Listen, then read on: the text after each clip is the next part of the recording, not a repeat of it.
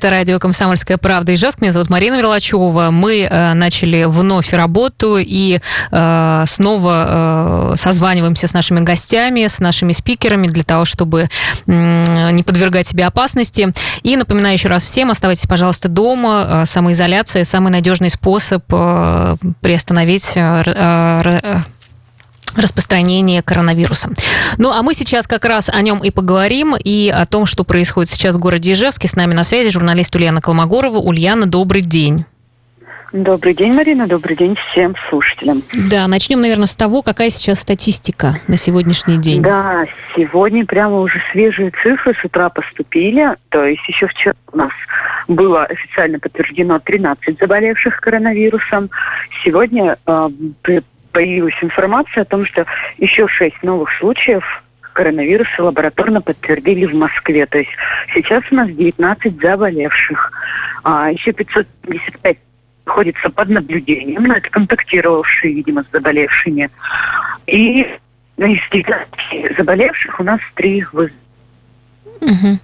Алло, алло. Что-то ты немножко теряешься, да? Хорошо. Ну, бывает. Да, напомню, что на карантин сейчас закрыта первая городская клиническая больница, и также угу. ограничен режим э, работы поликлиники номер два. Ну вот что-то происходит сейчас э, там? Какие-то новости есть последние? Ну, Последних нет. Я думаю, что это та же самая информация о том, что на прошлой неделе, 9 апреля, Александр Владимирович Причалов, глава Удмуртии, он заявил, ну, рассказал о том, что, собственно, первую городскую клиническую больницу на Парковой ее закрыли, потому что там у двух а, ну, заболевших, госпитализированных пневмонией подтвердился коронавирус. Поэтому в связи с этим, чтобы, условно говоря, локализовать вот этот очаг, всю больницу закрыли на карантин. И по последним данным и... успешно закрыли, успели, а, чтобы не распространился вирус? Ну, насколько я знаю, что да, что пока там спок... все вроде бы как спокойно. Ну, то есть никого не выписывают, никого не принимают, но, по крайней мере, люди все под контролем врачей. Ну, мы так, также следим за новостями. Многие знают, что сейчас э, закрыты на карантин э, Малая Пурга, деревня Беграш-Бегра. Выходные глава Удмуртии Александр Бричалов сообщил об этом э, в соцсетях. Вот какие-то есть еще подробности? Что-то там происходит сейчас? Ну, какие подробности? На самом деле, да, с 15.00 11 апреля в субботу Малую Пургу и Баграж-Бегру закрыли. Как рассказал Александр Владимирович во время своего экстренного, скажем так, подхода к журналистам, что ну, причиной стала женщина из деревни Баграж-Бегра, которая съездила в Ижевск. Ну, есть неофициальная информация, что якобы она ездила повидаться с родственниками, очень сильно соскучилась. И, как бы, конечно, это был немножко опрометчивый поступок. И, естественно, там где-то подхватила инфекцию. Сейчас э, выясняют, пытаются понять, какой у нее был круг общения, какой, откуда, откуда вообще, то есть она с кем-то контактировала или там, не знаю, за ручку, условно говоря, да, в магазине взялась. То есть это пока непонятно. Но она приехала обратно в Баграж Бегру, и, как я понимаю, она что-то в Малую Пургу ну, ездила, и, соответственно, оба населенных пункта закрыли. Сейчас Алло, алло, алло, алло. Да, да, да, Марина. Теряешься, да. Угу. Ну, видимо, сегодня день у нас какой-то такой. А, на въездах в Баграж-Бегру и в Малую Пургу в суточном режиме выставлены три посаги ГИБДД. И, кроме того, шесть а, патрулей ППС а, постоянно как-то а, прилегающие втор... э, дороги к, этой, к этим всем территориям патрулируют на въезд. Но, насколько я знаю и насколько появилась информация в социальных сетях, а, некоторые ограждения по, по въезду в Малую Пургу и в Баграж-Бегру там достаточно условные, какие-то пластиковые, говорят, но не знаю, насколько эта информация соответствует. По фотографиям выглядит так, но это действительно, это Баграж-Бегра и Малая Пурга пока не удалось подтвердить. А вот сотрудники МВД говорят, что вот все у нас и ППС стоят, и сотрудники ГИБДД, ГИБДД все нормально. Но, насколько тоже известно, что люди из Малопругинского района, например, могут выехать. Видимо, то есть локализованы только само село и вот Баграш-Бегра. Ну, как раз вот э, по поводу штрафов ужесточили э, режим сейчас. Э, за нарушение режима самоизоляции ввели штрафы. Вот на какую сумму будет штрафовать, если человек нарушит? Ну, сейчас э, повысили с 10 апреля, ужесточили. Это тоже по решению э, Александра Дуйчалова было принято, потому что, несмотря на все меры, люди продолжали гулять. Люди продолжали гулять не, даже не, по, не в одиночку, а какими-то компаниями. Бабушки, дедушки собирались на в скамеечках, мамочки сбивались в компании. Соответственно, сейчас а, если сначала штрафы были, по-моему, от 100 до 500 до, рублей, до 1000. если я не ошибаюсь, ну, до 1000, да, то сейчас а, они составляют от 15 до 40 тысяч рублей. Ну, то есть выросли в разы, и теперь это, конечно, ну, ощутимо. Есть уже, кого, есть уже кто-то, кого оштрафовали?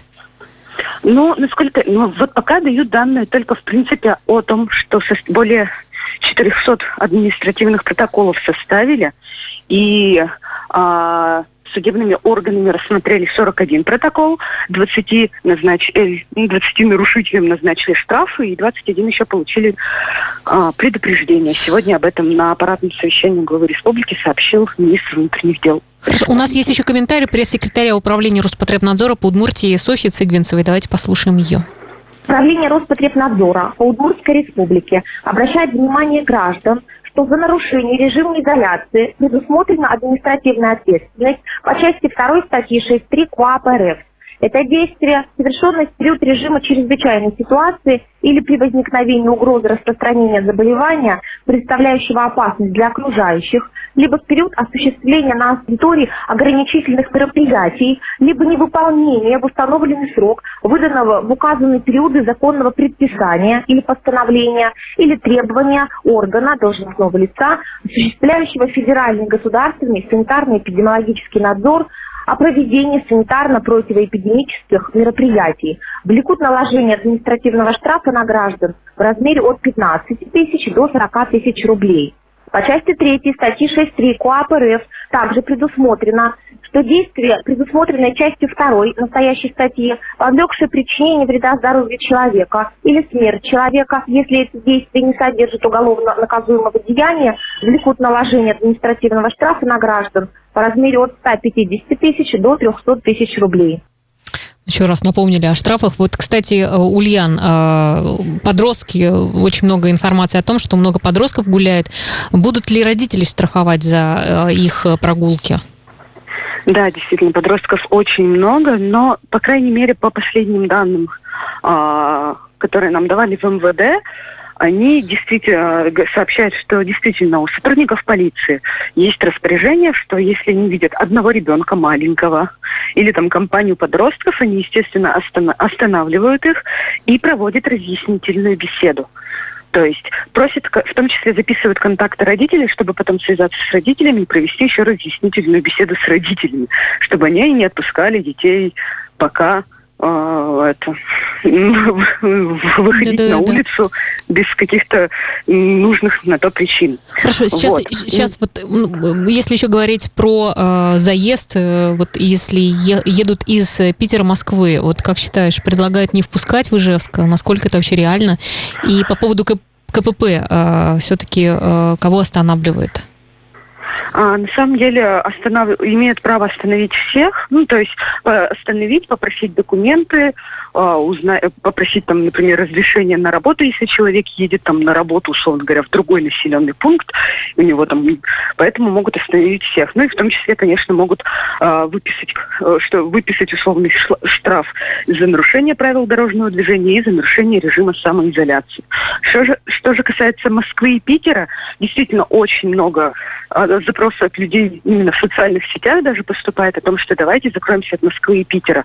Но глава Удмуртии Александр Владимирович Бричалов, отвечая на все эти вопросы, заявил, что э, нет, закрываться не будем. Во-первых, это установка из, э, с федерального уровня, то есть, в принципе, главы регионов не могут закрывать границы регионов. Это все принимается в федеральном центре.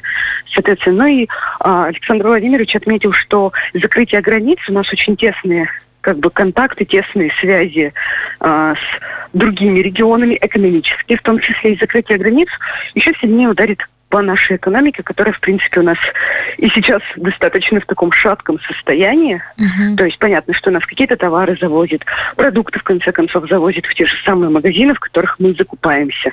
Поэтому он выступает против, хотя конечно, мысли о том, что, например, там, не знаю, людей, которые приезжают из Москвы и Питера... Можно посадить хотя бы на карантин, да. Да, прямо на карантин. Хорошо, и последний Это вопрос. Можно ли самоизолироваться на даче? Вообще ходят ли дачные маршруты? Едут люди к себе на участке? Самоизолироваться на, на даче можно, но самоизолироваться можно, если вы отправляетесь туда, условно говоря, с семьей. То есть никаких шашлыков, никаких друзей, никаких вот этих... То есть, в, в принципе, вас могут остановить сотрудники mm-hmm. ГИБДД и спросить, куда вы едете. Вы говорите, что вот я, это моя семья, вы там, не знаю, предъявляете документы, мы едем на дачу. Для пригородные маршруты, ну, вообще пригородные маршруты у нас начинают работать в начале мая, Сейчас ну, вот какие обычно у нас работают круглогодично, те и должны работать, в принципе. Хорошо, спасибо большое, Ульяна. Следим за новостями. Э, спасибо и надеюсь, что услышимся и сообщишь последние новости на этой неделе. Хорошо, мы, да, мы продолжим эфир. Друзья, не переключайтесь, узнаем, как обстоят дела в Пермском крае день еще раз всем. Мы продолжаем нашу программу. И сейчас с нами на связи журналист радио «Комсомольская правда» Пермь Ирина Аверкина. Здравствуйте, Ирина. Добрый день. Да, хотелось бы узнать, что происходит у вас в Пермском крае, э, сколько заболевших, какая статистика? Но давайте из последних цифр. На сегодняшний день, по данным в Пермском крае, 60 подтвержденных случаев COVID-19. Из них 8 уже выздоровели, трое погибли, 41 человек в больнице, еще один человек под наблюдением врачей находится в изоляции дома. Всего проходит лечение 109 человек, 42, как я уже и говорила, с коронавирусом, а также 67 пациентов с признаками ОРВИ и пневмонии. По ним ожидается подтверждение на COVID-19 от федеральных лабораторий. Еще 1778 человек изолированы на дому. Также за последние сутки, ну вот на вчерашний день, на 12 апреля, у нас выявлено еще 50 зараженных. Из них 6 мужчин, 8 женщин и один ребенок. Двое прибыли в Пермский край из Москвы и Арабских Эмиратов. Остальные контактировали с заболевшими. Из них на сегодняшний день 7 человек находятся в удовлетворительном состоянии, 7 в состоянии средней степени тяжести и один в тяжелом состоянии. Все, конечно, заболевшие изолированы проходят лечение. Ну, вот в, общем, в общей сложности у нас выявлены э, заболевшие в четырех городах края. Это Краснокамск, Верещагино, Чайковский и, конечно же, Пермь. Ну, мы знаем, что от коронавируса умерла ваша коллега, журналист Анастасия Петровна. Э, Петрова, э, вот э, что случилось? Молодая женщина, 35 лет, почему так получилось? Где она заразилась? Вот, можно узнать? Действительно, да, для всех журналистов это был такой определенный шок. 31 марта Анастасия Петрова ушла из жизни. Она журналист и редактор пермского издания «Деловой интерес». 23 марта у нее поднялась температура, она вызвала скорую и рассказала диспетчеру о контактах с приезжими, но при этом она писала, что общалась лишь с теми, э, кто уже две недели как был, в принципе, э, дома. На следующий день Анастасию госпитализировали, э, изолировали в бокс, в бокс инфекционной больницы и позже перевели в другую больницу, в медсочасть номер один. Тогда ее лечили лекарствами от ОРВИ, ну, взяли анализы на коронавирус. А, позже врачи диагностировали пневмонию и лечили уже дальше от пневмонии. Ну вот а, до последнего Настя вела свой блог в социальных сетях и писала, что нет сил, сплю по 90% времени. 26 марта и она написала свой последний пост о том, что у нее не подтвердился коронавирус. Но вот повторный анализ выявил, в принципе, то, что у нее был коронавирус, ну и все-таки это был, видимо, слабый иммунитет. То есть какие-то сопутствующие заболевания, да, или что? Ну, ослабленный иммунитет весна, угу. и все-таки, да, сопутствующие заболевания. И первое, что поставили в ОРВИ, видимо, вот определенное лечение сказалось, потому что позже ее перевели в реанимацию, и она уже была под аппаратами ИВЛ. ИВЛ. Да. А, а вообще, как у вас в Перми соблюдается режим самоизоляции? Вы знаете, в общей сложности жители Пермского края, в принципе, ответственно подошли к режиму самоизоляции, э, несмотря на то, что все закрыто, все-таки э, все остаются дома, и вот на сегодняшний день режим самоизоляции у нас действует, он с открытой датой до особого распоряжения в Рио главы губернатора Дмитрия Махонина. Ну, конечно же, и были те, кто э, не всегда хотел оказываться дома. И, в принципе, начиная с 2 апреля, когда у нас ввели режим самоизоляции, вот сотрудники полиции выявили более 250 фактов нарушения в области данного законодательства об обеспечении э, санитарно-эпидемиологического благополучия населения. Ну вот на злостных нарушителей составили более 163 протоколов, и им грозят теперь штрафы в размере от 15 до 40 тысяч рублей. Еще при этом 88 протоколов было составлено за неисполнение родителями уже обязанностей по содержанию и воспитанию несовершеннолетних детей. Ну вот в целом такая ситуация у нас сейчас в Перми. По-прежнему мы находимся в самоизоляции, но часть предприятий все-таки работает. Да, вот хотелось бы узнать, много ли предприятий вот э, у вас сейчас э, работает? Ну вот по общим данным, э, на всем Пермском крае у нас работает более 1700 и предприятий, и предпринимателей. То есть мы здесь берем еще и небольшие компании, деятельность которых сейчас востребована и нужна. В целом у нас в, в новый реестр за последнее время вошли еще 560 567 предпринимателей. И вот сегодня одна из последних данных, это с 11 апреля дали право работать шиномонтажным организациям, но, конечно, только по предварительной записи. Ну, и еще вопрос, если вообще вот э, сейчас э, как бы э, ведутся разговоры о закрытии границ между регионами, и чтобы не впускать на территорию приезжих из Москвы, из Москвы или Питера, вот как у вас с этим обстоят дела? У нас э, пока вот не закрыли границы. Ну, у нас на сегодняшний день границы, конечно же, не закрыты, но при этом везде на въезде в любой город Пермского края стоит экипаж ГИБДД, который так или иначе останавливает любые заходящие машины в тот или иной населенный пункт, э, с, конечно же, с требованием предоставить документы и с тем, с какой целью человек направляется. А вот по поводу Москвы Питера? Ну вот пока у нас об этом тоже тишина. Хотя вот э, у нас больше обсуждают внутреннюю часть э, региона, поскольку э, до этого было запрещено выезжать даже на даче. Угу. Вот сейчас у нас э, как раз с конца той недели разрешили все-таки выезд на дачи, то есть другие населенные пункты в регионе. Что касается других, кто приезжает из регионов, пока что все передвигаются свободно. Еще вот по поводу статистики, как быстро у вас э, начался рост или э, прибывать количество вот зарегистрированных э, случаев? Потому что у нас сейчас вот всего 19 вроде бы. Вот хотелось бы узнать, как это у вас происходило. Вы знаете, у нас, наверное, сначала рост был небольшой, а вот за последние несколько недель он увеличился. Но это, скорее всего, еще связано с тем, что все-таки у нас увеличилось э, и общий сбор анализов. То есть мы один из пилотных регионов, у кого теперь тест-анализы, которые можно делать в течение 70 минут. Поэтому вот небольшой рост, в принципе, ожидался у нас в крае. То есть можно э, и самостоятельно сходить сделать анализы или как, или только э, Нет, по каким-то направлениям? вызывать. Угу. Нет, вызывать непосредственно звонить на горячую линию, которая у нас работает уже с начала, в принципе, того, как начала действовать пандемия. На горя... телефон горячей линии вызывается медик и берется анализ. Ясно. И, ну и последний, наверное, вопрос. Вы-то как сами работаете? То есть тоже на удаленке или как у вас организована как э, работа? Вы сейчас имеете в виду внутриредакционную да, работу? Да, да, да, да, да. Ну, мы, как и вы, э, сотрудники радио, конечно же, работаем в студии непосредственно, и вот вторую половину дня мы себе позволяем работать из дома. Что же касается в целом редакции, да, все работают на удаленке и достаточно оперативно обрабатывают всю информацию, которая поступает. Спасибо большое. Ирина Аверкина, журналист радио «Комсомольская правда». Пермь э, была с нами на связи. Мы узнали о том, что сейчас происходит в Пермском крае. Спасибо большое и всем нам Спасибо. соблюдать э, строго самоизоляцию. Поэтому, друзья, оставайтесь дома. Мы продолжим буквально через несколько минут. Мы также будем дозваниваться еще до одного нашего гостя, а, Александра Евсеева, председателя объединения дом, а, Советов домов Удмуртской Республики, потому что было очень много вопросов по поводу того, отменят ли штрафы за неуплату услуг ЖКХ